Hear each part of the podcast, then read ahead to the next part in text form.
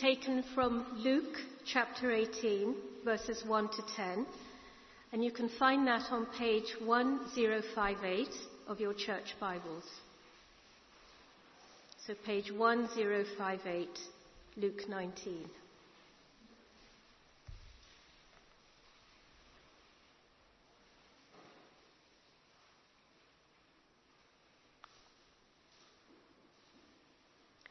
Jesus entered Jericho and was passing through. And there was a man named Zacchaeus. He was a chief tax collector and was rich. And he was seeking to see who Jesus was, but on account of the crowd he could not, because he was small of stature. So he ran on ahead and climbed up into a sycamore tree to see him for he was about to pass that way. And when Jesus came to the place, he looked up and said to him, Zacchaeus, hurry and come down, for I must stay at your house today. So he hurried and came down and received him joyfully. And when they saw it, they all grumbled. He has gone in to be the guest of a man who's a sinner. And Zacchaeus stood and said to the Lord, Behold, Lord, half my goods I give to the poor. And if I have defrauded anyone of anything, I restore it fourfold. And Jesus said to him, Today salvation has come to this house since he also is a son of Abraham. For the Son of Man came to seek and to save the lost.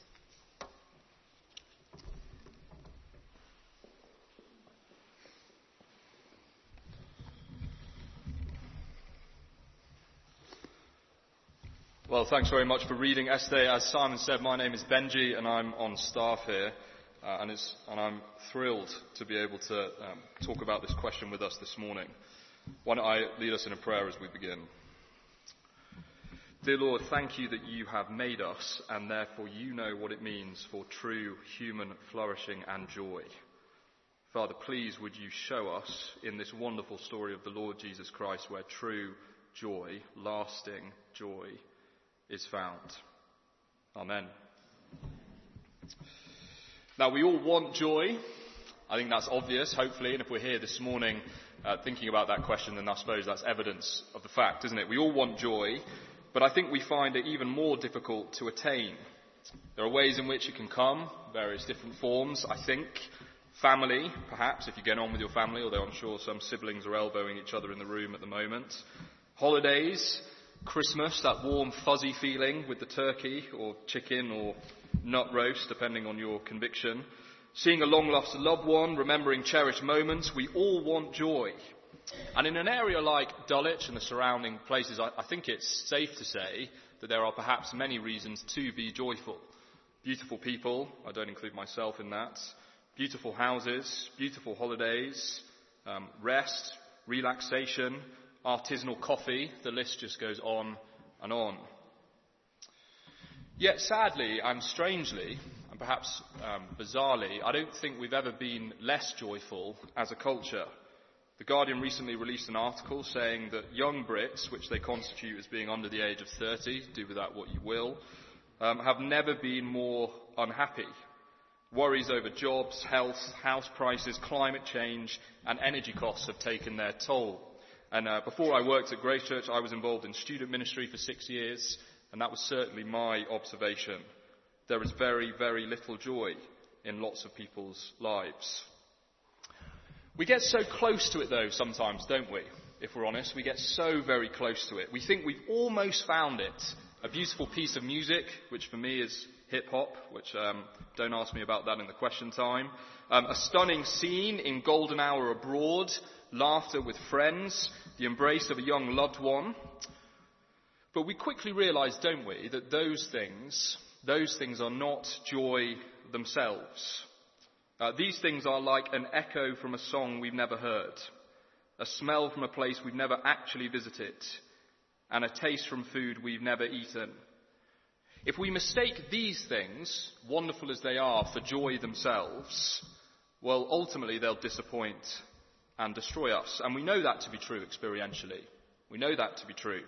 The perfect relationship, it's so exciting for the first few months, uh, soon shows itself not to be perfect. Our friends, wonderful as they are, let us down.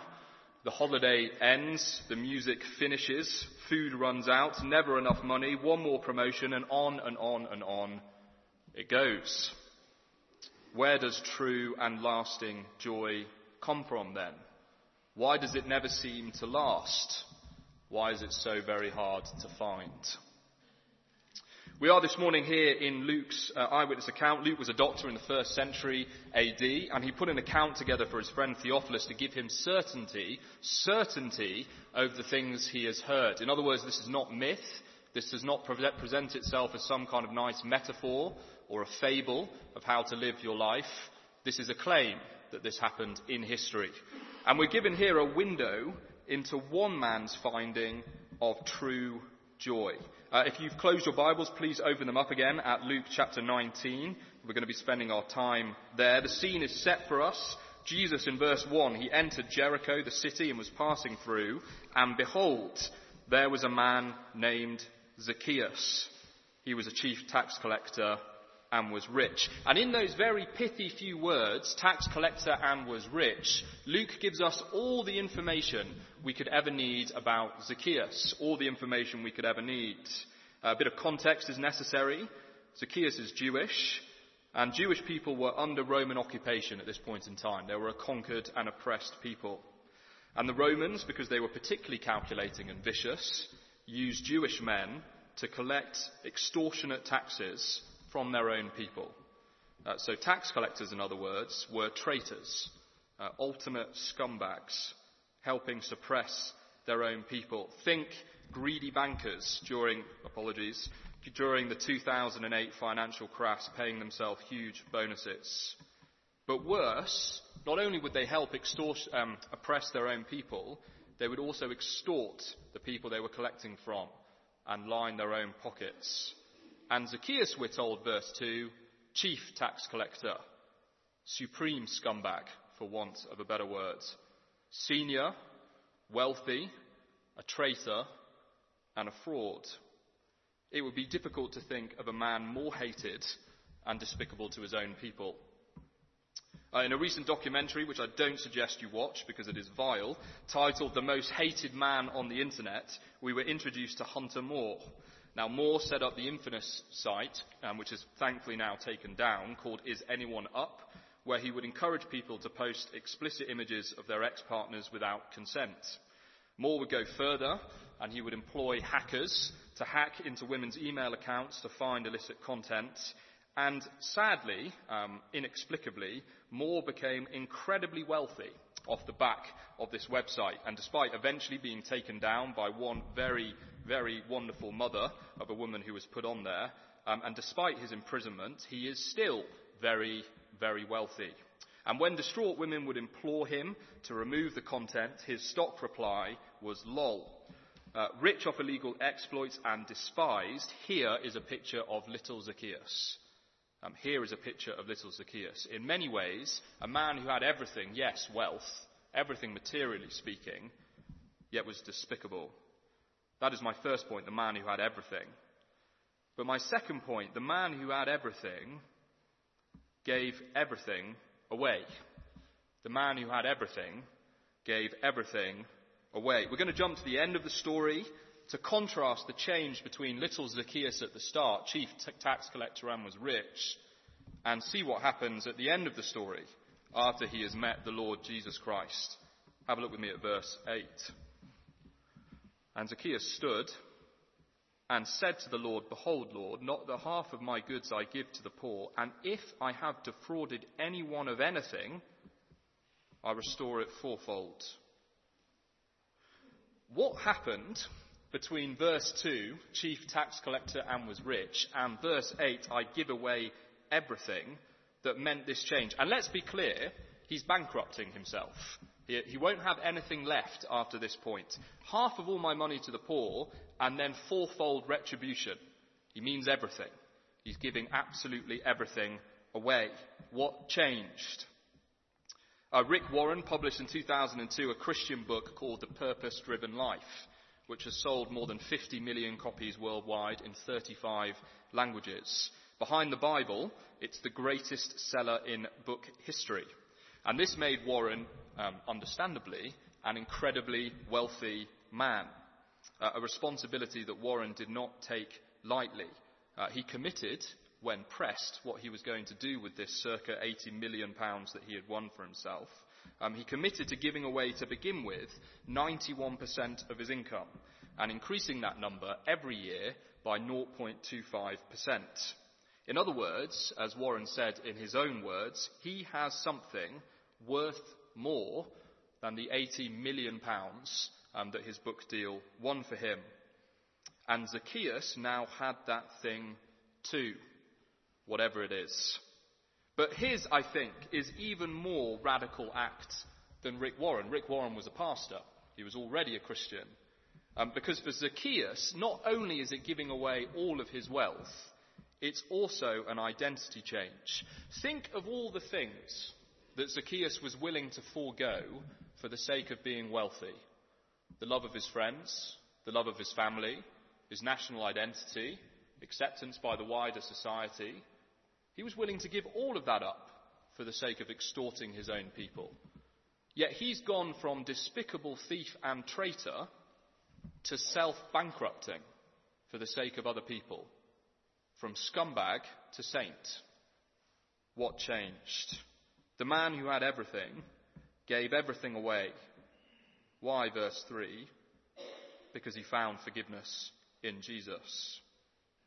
Uh, returning to verse 2 and 3, these are jarring verses, I think, if we really pay attention to them and when we hold them together.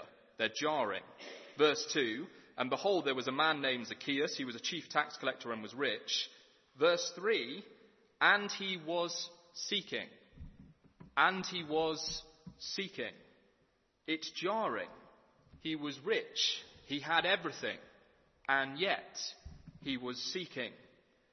Um, it's worth pausing here, uh, I think, to make clear um, that in the face of unbelief and forgiveness, man can have everything materially speaking. You can have everything materially speaking, and yet somehow still be seeking.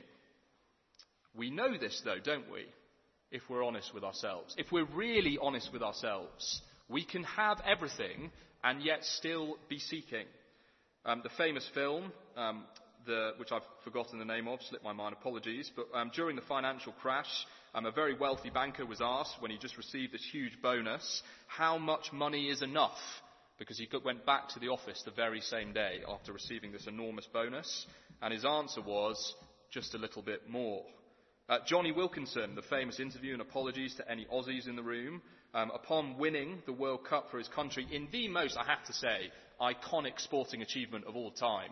Extra time, uh, last play of the game, right through the middle of the uprights. Again, sorry, any Aussies in the room. Um, he said that as soon as he was in the dressing room, and this is his own words, he was utterly crushed by the question of what now? utterly crushed.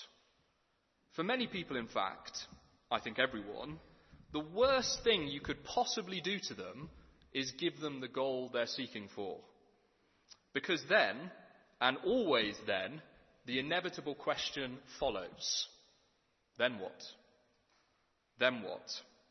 And our seeking turns on to something else, and we make the exact same mistake again and again and again, thinking, oh, this time this goal will satisfy. Oh, this time, this goal will provide what I'm looking for. And again and again and again, we realize they do not satisfy. When I have that house, no.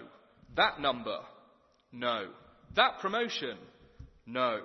That relationship, no. Yet we know that this is true if we're honest with ourselves. We know that this is true. And here is Zacchaeus, top of his career, rich beyond his wildest dreams, and yet, and yet, Still seeking. Still seeking. The next obvious question, though, of course, is what was he seeking? If he has everything that he could ever possibly want, materially speaking, what on earth is he still seeking? Well, specifically, Jesus. Note with me verse 3. And he was seeking to see who Jesus was. Uh, we know from Luke's earlier record that Zacchaeus will have heard much, and I encourage you, please do take away Luke's account, and we'll have some at the back, and you can read his eyewitness testimony. And I reiterate, not myth.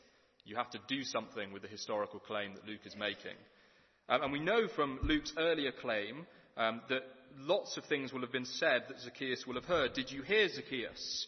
Jesus is the promised Saviour. Did you hear, Zacchaeus? Jesus eats with sinners and lepers, maybe even you. Did you hear, Zacchaeus? Jesus offers forgiveness to those who ask for it. And you can imagine, can't you, uh, the hope sparked in Zacchaeus' heart? Surely this can't be true, that God is here and he spends time with the vile, like me, that he really can offer me forgiveness. Not me, Surely not me. I have led such an evil life. I've betrayed my own people. I've helped their oppressors. I've added to their misery. I've made myself rich on their pain. Surely, surely Jesus wouldn't have anything to do with me. And so, verse 3, what does Zacchaeus do? On account of the crowd, uh, he runs. Verse 4. He runs. Now, make no mistake, you can imagine it. I want us to picture this together. Jesus is walking down one of the main highways, and the road is flanked by crowds. Flanked. Shoulder to shoulder, no room, desperate to get an image of Jesus as he's walking along, both sides of the road. The Queen's funeral was a wonderful picture of what that might have looked like. And make no mistake, there would have been children at the front of that crowd. Of course, there would have been children. You can imagine friends in the crowd, all facing forward, shoulder to shoulder, and then they turn and see another friend and their child who've come to see the Lord Jesus, and they usher them forward. You want the children to be able to get a glimpse of Jesus. Of course you do. Of course you do. But then they notice behind them little vile Zacchaeus on his own, um, and they close rank. And they close rank to make sure that he has no chance, like the children, of coming forward. No room here for a thief and a traitor. That's the response to this man.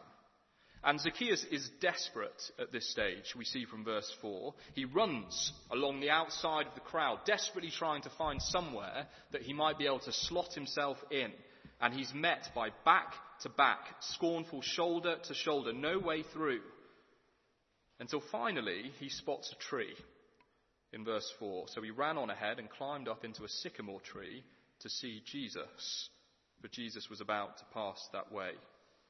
Um, ignoring the obvious shame, and I, I, couldn't imagine a British person doing this, heaven forbid, imagine, uh, scorning the obvious shame of climbing into a tree, the mocking spectacle he's creating of himself as he climbs above. And you can imagine, can't you, the crowd there laughing that they haven't let little Zacchaeus in, and he's climbing the tree. You think, oh, classic, there's the traitor there's the scumbag.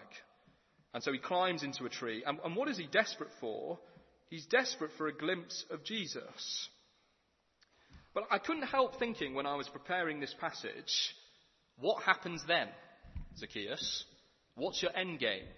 You've climbed a tree, you're trying to see this guy. What happens when you see him? Yes, fine, you catch a glimpse, um, but who knows what on earth Zacchaeus was hoping would come of this climbing of a tree? What happens after he sees Jesus?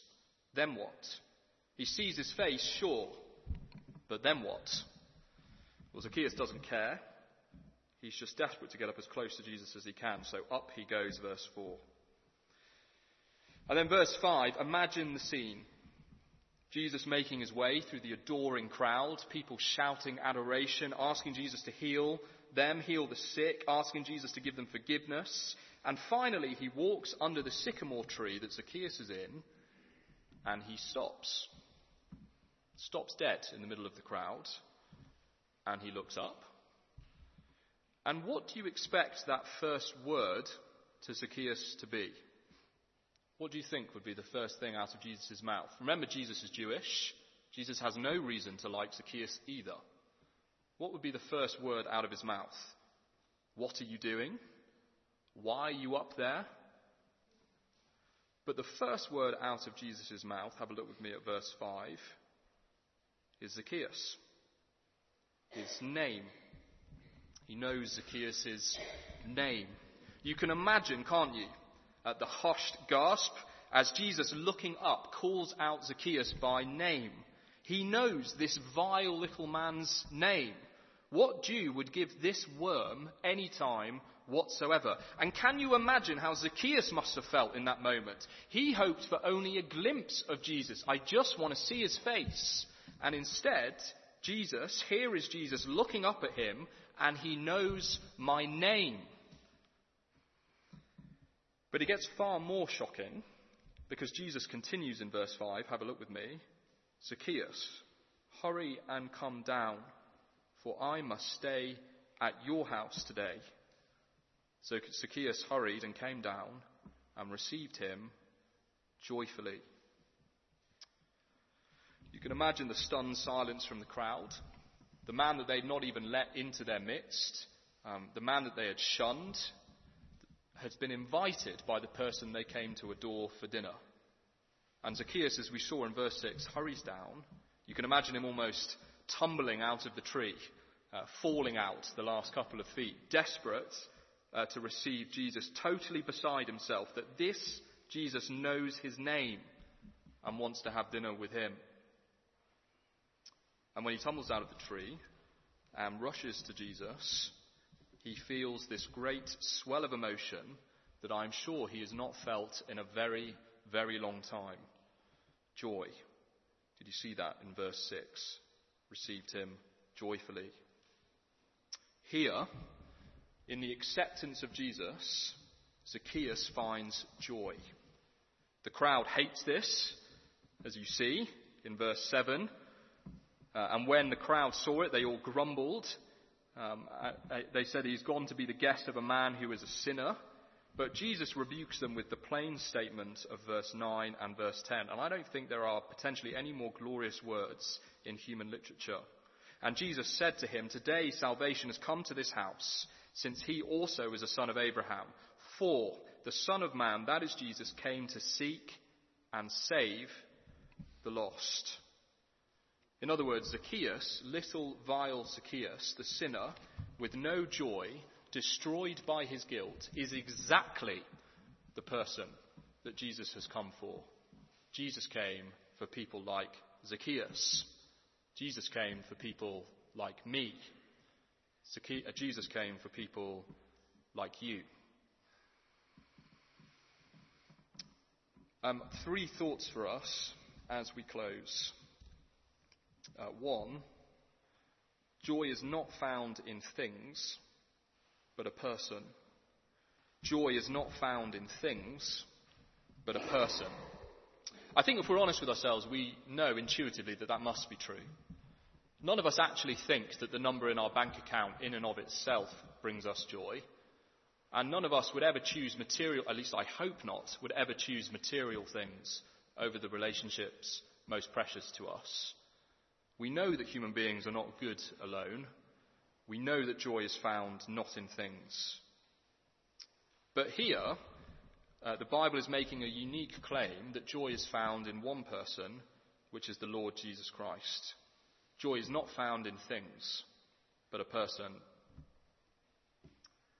Second implication for us to be thinking about Jesus is seeking you. I wonder if you notice that in verse 10. For the Son of Man, Jesus came to seek and save the lost. Jesus is not hard to find. I've recently started some NCT classes with lots of parents who are about to um, have a baby. And it's fascinating to me the amount that they speak about star signs and horoscopes and personality types for their children, as though there's this kind of mystical power somewhere out there, Saturn's rings or something, are going to determine the power of their, uh, uh, the personality of their child. Luckily, I, I, I don't know what star sign um, I am, or, or, or anybody else is for that matter. But it was a conversation that lasted well over 45 minutes. And I couldn't help but thinking, that is fascinating. that God is some mysterious power out in the rings of Saturn that somehow changes my child's personality. The implication being that God is very hard to find, very hard indeed. But do you notice that the Bible's claim is the exact opposite? Jesus is seeking you. It is not that you have to go and look at the rings of Saturn or whether or not Pluto is a planet or whatever the case may be to find God. Jesus is seeking you. And the great testament to whether or not that is true that Luke goes on to tell us is the fact that Jesus Christ in history, and I'm going to keep reiterating this because I do not want you to mishear me, in history, not in fable, not in metaphor, died on the cross and rose again three days later in AD 33. That is the claim. That is the objective historical claim. So if you want to know that the Lord Jesus Christ has sought you, you just need to look at the cross. He knows your name and he died for you. Uh, that is my second uh, observation. Jesus is seeking you. He is not hard to find. Finally, final thing for us to be thinking about salvation and therefore joy is only, only found in Jesus. Only. Uh, that is an exclusive claim. Note how interesting it is that Zacchaeus gave away everything that many of us in this room will spend our entire lives trying to build. Unimaginable wealth and prestige and career. And in a place like Dulwich, it is very easy and obvious to see that that is the idol for people here. Money, wealth, prestige, career. And Zacchaeus went from giving everything up for the sake of those things to meeting Jesus and giving it all away. All away. Because Zacchaeus realized that joy, identity, meaning, salvation is not found in those things. It is only found in the Lord Jesus Christ. Uh, to the, my Christian brothers and sisters in the room, I hope that this is a wonderful reminder to us about what the Lord Jesus Christ has given us in Him. But to those of us who wouldn't call themselves a follower of Jesus, I am thrilled that you are here, and thank you for um, giving me the time and listening to me. I appreciate that that's not easy. Um, but I want to tell you a story finally as we close. This is to those who aren't Christians in the room. Um, I was recently reading a retirement digest, don't ask me why, um, and it was describing a story of Bob and Gloria. Now, Bob and Gloria, Bob was able to achieve early retirement at 55, which sounds hideously far away for me, but uh, was able to achieve early retirement at 55. And him and his wife, Gloria, well, they, they sold their house in the city um, in London and they bought a nice retirement home in Norfolk. Uh, and then they, they bought a nice little boat and they set about uh, pursuing their great, wonderful, uh, joyous uh, hobby which was collecting shells. That's what they wanted to do in their retirement. They wanted to collect shells. It's wonderful to collect shells. And they would categorize the shells and put them in kind of this beautiful book, and they would label them depending on the species and everything else. Um, they wanted to collect shells. Um, and that is the middle class dream, isn't it? Let's not pretend. Retire early, have the money that we want to pursue the hobbies that we want. Um, but I, I want to challenge Bob and Gloria that when they die and meet the Lord Jesus Christ who gave himself for them on the cross, do they really want to be saying to him, Look, Lord, my shell collection. Look, Lord, what I did for 25 years of time. I collected shells. Is that what they really want to be able to say? Um, and I have 20 to 25 minutes to speak to the non Christians in the room to beg you to not buy that lie. To beg you to not buy that lie. That your life's peak is walking along a beach for 25 years, collecting shells. Joy is found in the person of the Lord Jesus Christ. He has come to seek you and to save you. Why don't I lead us in prayer?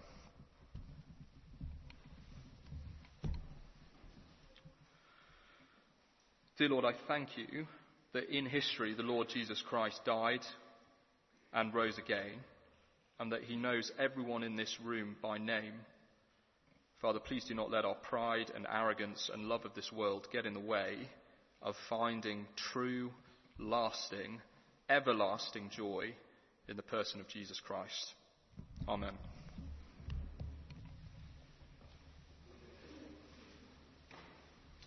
Thanks, Benji. 55 will come quicker than you think. Um, we're going to have an interval now. As I said, it's an opportunity to jot down a question. There are question slips uh, like this on the chairs. There'll be members of the welcome team.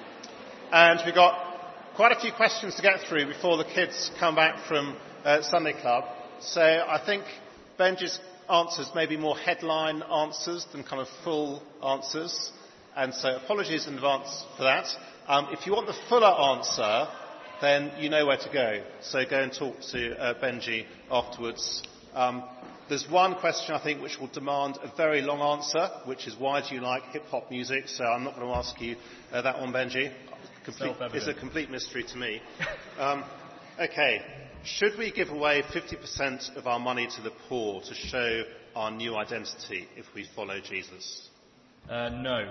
So um, if you want to, wonderful. But this isn't prescriptive about what we should be doing with our money. This is a response to what happens to our identity and priorities when we meet the Lord Jesus. So for, so for Zacchaeus, obviously he lived for money.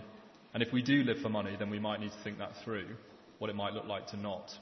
But no, I don't think this is prescriptive on money. Okay, so presumably you'd say a similar thing to this question. How, with a house, rising energy prices, and kids, can I give away half of what I have? It's similar kind of, similar sort of answer, isn't it? Yeah, exactly. As in, it is very good and godly and wonderful to look after our family. So, yeah. If Jesus is joy and finding him is joy, why does depression and other similar things find itself in those who follow Jesus?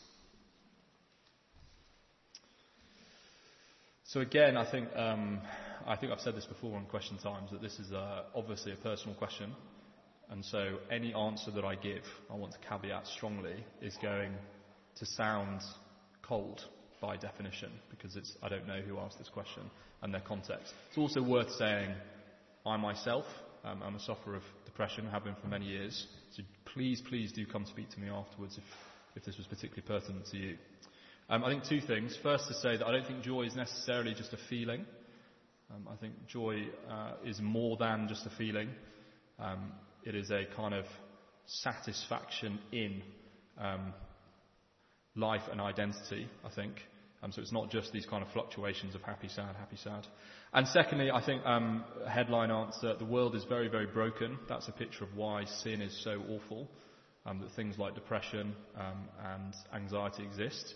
And in fact, some of the great Christian preachers over the last three, four hundred years have suffered with depression as well. Um, Spurgeon, for example, wrote a whole book on it.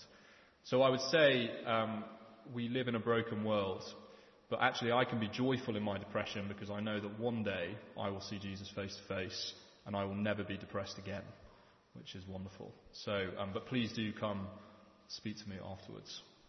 Thanks, Benji. Do take up, take Benji up on that if you want to uh, find out more and just think through that more. Um, a couple of questions here about what does Jesus want to save people for? So, is it to collect shells, but to do so with joy? And then, um, how should Zacchaeus follow Jesus after giving up on wealth and previous identity? So, I guess it's, it's kind of yeah. So I'm sorry if you felt like I was particularly attacking you. If you have a hobby of uh, shell collection, I do massively question that, but that's more on a personal level than anything else. Um, so the Bible's really clear wonderfully that we've been made for a relationship. Uh, so Ecclesiastes would say that um, God has put eternity into the hearts of men. Genesis 2, that we're made in God's image. In other words, every human being in this room is made for one thing and one thing only, which is a relationship with Jesus. And we try and fill that with all kinds of things. All kinds of things. And Zacchaeus was trying to fill it with money. And, but, uh, and all of us in this room, if we're not a Christian, will be trying to fill that with something. Uh, and that will not satisfy. So really, it's, it's, the, it's the same answer. So walking with Jesus, knowing Him more, like I would know my wife more. I want to spend time with my wife. It's exactly the same with my relationship with Jesus. I want to know Him, be like Him, spend time with Him, love Him, have a bigger view of who He is, live for Him, bring everything I do in alignment with what He cares about. The list goes on and on. Um, so I think that's what Jesus saves us for. What you are made for, though, it is a wonderful thing. Thank you. And final question What must I do to experience the joy of knowing Jesus? So I guess this is asking, isn't it, about how I begin to, to follow Jesus. Yeah, thank you. Um, it, it is ultimately the acceptance of uh, we, the Bible, we, we call it grace, which is Jesus' free gift of forgiveness for you. Um, and you can do that through praying. I think it's a wonderful way. I think that's the only way to do it, actually, to pray and ask that the Lord Jesus Christ would forgive you, um, based on not what you've done, but what on, He has done on the cross. Um, and I, I, suppose I would want to say that that is the most thrilling, liberating thing that you can ever do. Um, everything that we could possibly be ashamed of or be striving for is found in the fact that He will always answer you yes, because He knows your name. Um, if He knows Zacchaeus' name, He certainly knows your name. Um, so I think that would be a good place to start. Um, and worth, so we are going to be running a course called Christianity Explored, which is a chance where we can actually ask these kind of questions in a more informal setting. I mean, there's people in this room who've been through that and found that very, very helpful. And we'll be starting that soon. And you can, if you want to find out more about that, do, it's on the back of your service sheet. Please, please, please do, do take that jump. Um, you have nothing to lose other than having to spend a bit of time with me. Uh, but um, I think that's a great privilege on your part. So please, I, I do commend that to you. Or take away one of Luke's Gospels to read it about the Lord Jesus Christ for yourself. I, I couldn't think of a better thing you could do with your time. Benji, thank you very much. Thank you. Indeed, thank you. So, two ways then, if you'd like to think a little bit further. One is to take on the um, bookstall, on the book table just at the back, you'll see a whole pile of uh, Luke's Gospels. Have I left mine just next to you, Jamie? Um, yep, so they look like this, so you're very welcome to take uh, one of those away uh, for free. Um, and then if you'd like to um, think about the Christianity Explore course, it's just three different uh, sessions. Then fill in the uh, slip on the back of the uh, service sheet there, and there's a cardboard box again on the uh, book table, and just stick it in there, and Benji will get in touch with you.